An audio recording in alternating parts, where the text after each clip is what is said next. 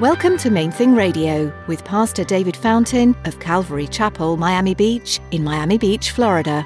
Join us as Pastor David teaches through God's Word.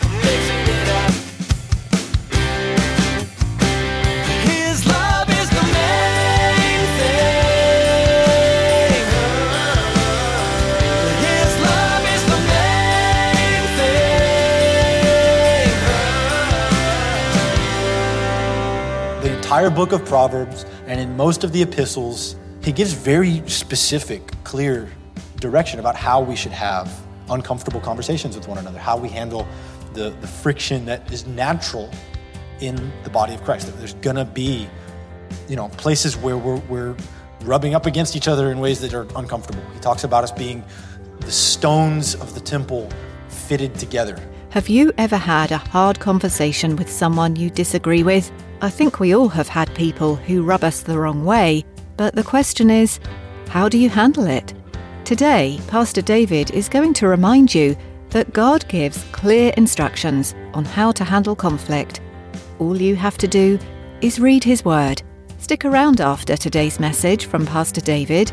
I have quite a bit of information, but I'd like to share with you our web address, podcast subscription information, and our contact information.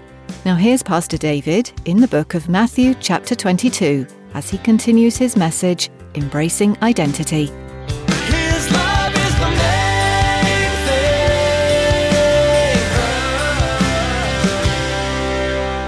Matthew chapter 22, verse 35.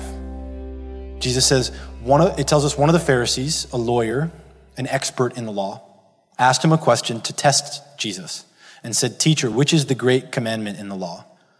And Jesus said to him, You shall love the Lord your God with all your heart and with all your soul and with all your mind. This is the first and the great commandment. And the second is like it you shall love your neighbor as yourself. On these two commandments hang all the law and the prophets. In Matthew chapter 6, verse 19, it says, Every tree that does not bear good fruit is cut down and thrown into the fire. Therefore, by their fruits you will know them. Not everyone who says to me, Lord, Lord, will enter the kingdom of heaven, but the one who does the will of my Father in heaven. Many will say to me in that day, Lord, Lord, did we not prophesy in your name? Cast out demons in your name, do many wonders in your name. But I will declare to them, I never knew you. Depart from me, you who practice lawlessness. He says the fruit of their lives was not in line with the gifts, with the works. But in Galatians 5:22 he says the fruit of the spirit is love, joy, peace, long-suffering, kindness, goodness, faithfulness, gentleness, self-control. And against such there is no law. And those who are Christ's have crucified the flesh with its passions and desires. If we live in the spirit, let us walk in the spirit. Let us not become conceited, provoking one another, envying one another. Point number one true spirituality, according to Jesus, is love for God and one another. We love the gifts of the Spirit. The gifts of the Spirit are gifts, right? God has given these things. They're good things that we would prophesy and speak in tongues and see signs and wonders and see God move and confirm himself and show himself in all these different ways. They're gifts, these are good things. But Jesus says the higher priority is that we would know his love and love him and one another. And later on in 1 Corinthians 13, he famously, you know, he, the love chapter talks about what love is and how much, and he's connecting that to the gifts. He's saying it's so much higher than, he's like, you can prophesy and speak in tongues and not actually know Jesus.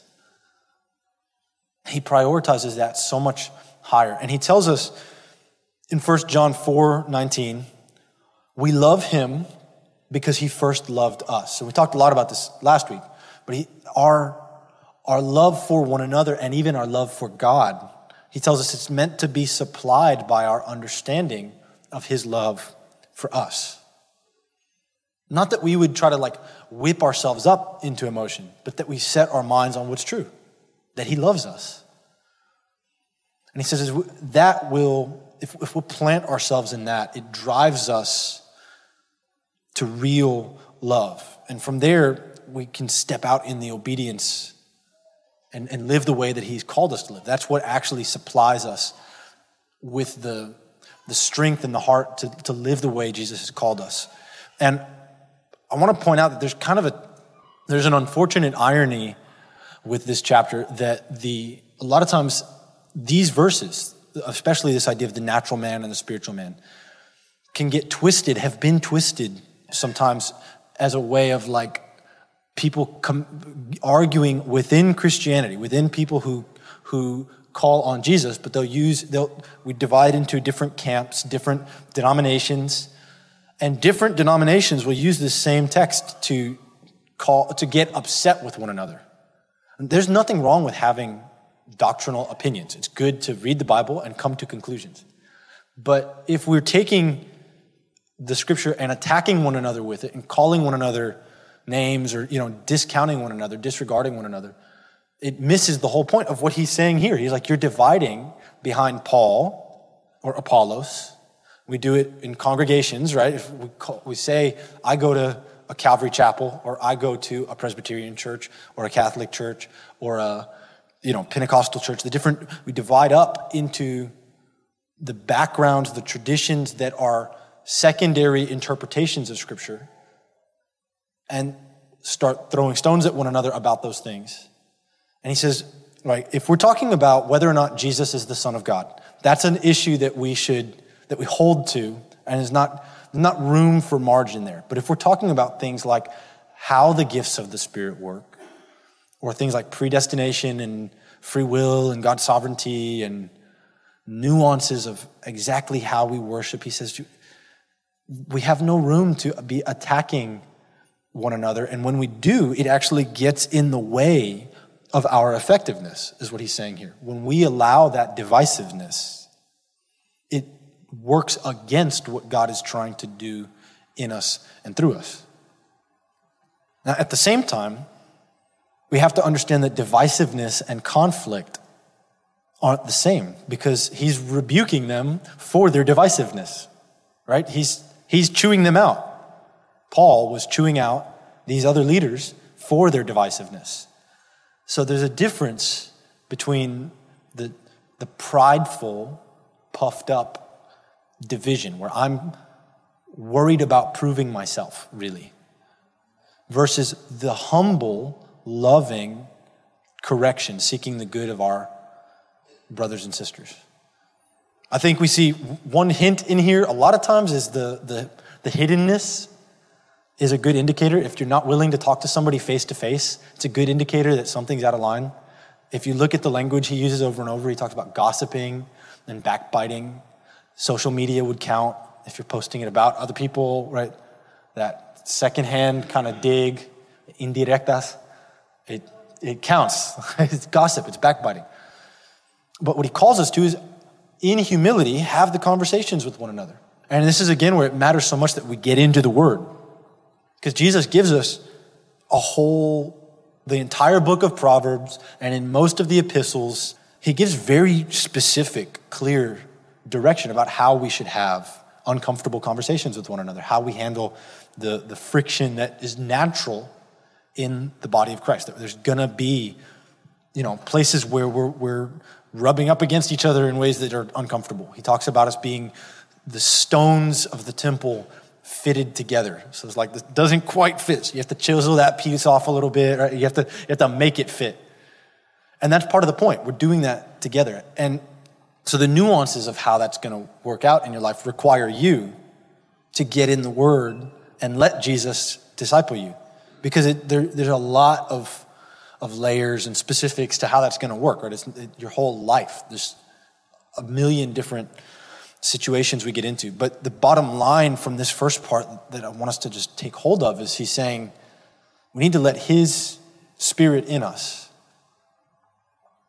do its job, have let, let him let him do his work in us. And we need to embrace the the fact that he says he's given us the power and the instruction to grow in this and to let his love lead us to humility. Let him bear that fruit in us.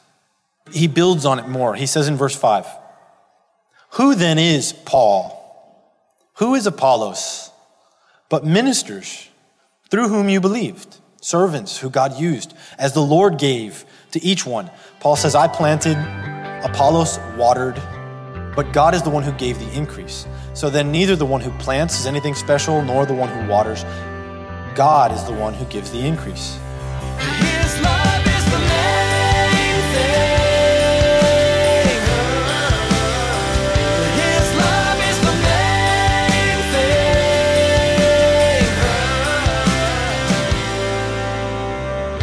thing. Thanks for joining us today for Main Thing Radio. Pastor Robert will have more to share from this study in 1 Corinthians when you tune in again. For now, though, you can explore more of Pastor Robert's teachings online at mainthingradio.com. Do you live in Miami? If so, you're invited to join us at Calvary Chapel, Miami Beach on Sundays for our weekly services. We meet at 9 and 11 a.m. and at 1 p.m. for worship and Bible study. If you're not able to join us in person, we would still love to have you be part of our church family. Join us online for each service. We'll be live streaming on our church website. You'll find out more and be able to connect at mainthingradio.com. Just click on About to find a link to our church homepage. We offer Spanish translation at some of our services as well. Visit our website to learn more. We'll also be streaming on Facebook Live. Just search for Calvary Miami Beach and be sure to like our page for the latest updates. We'd love to hear from you. Give us a call at 305 531 2730. When you call, please let us know how we can be praying for you. That number again is 305 531 2730. That's all for today. Tune in next time for more, right here on Main Thing Radio.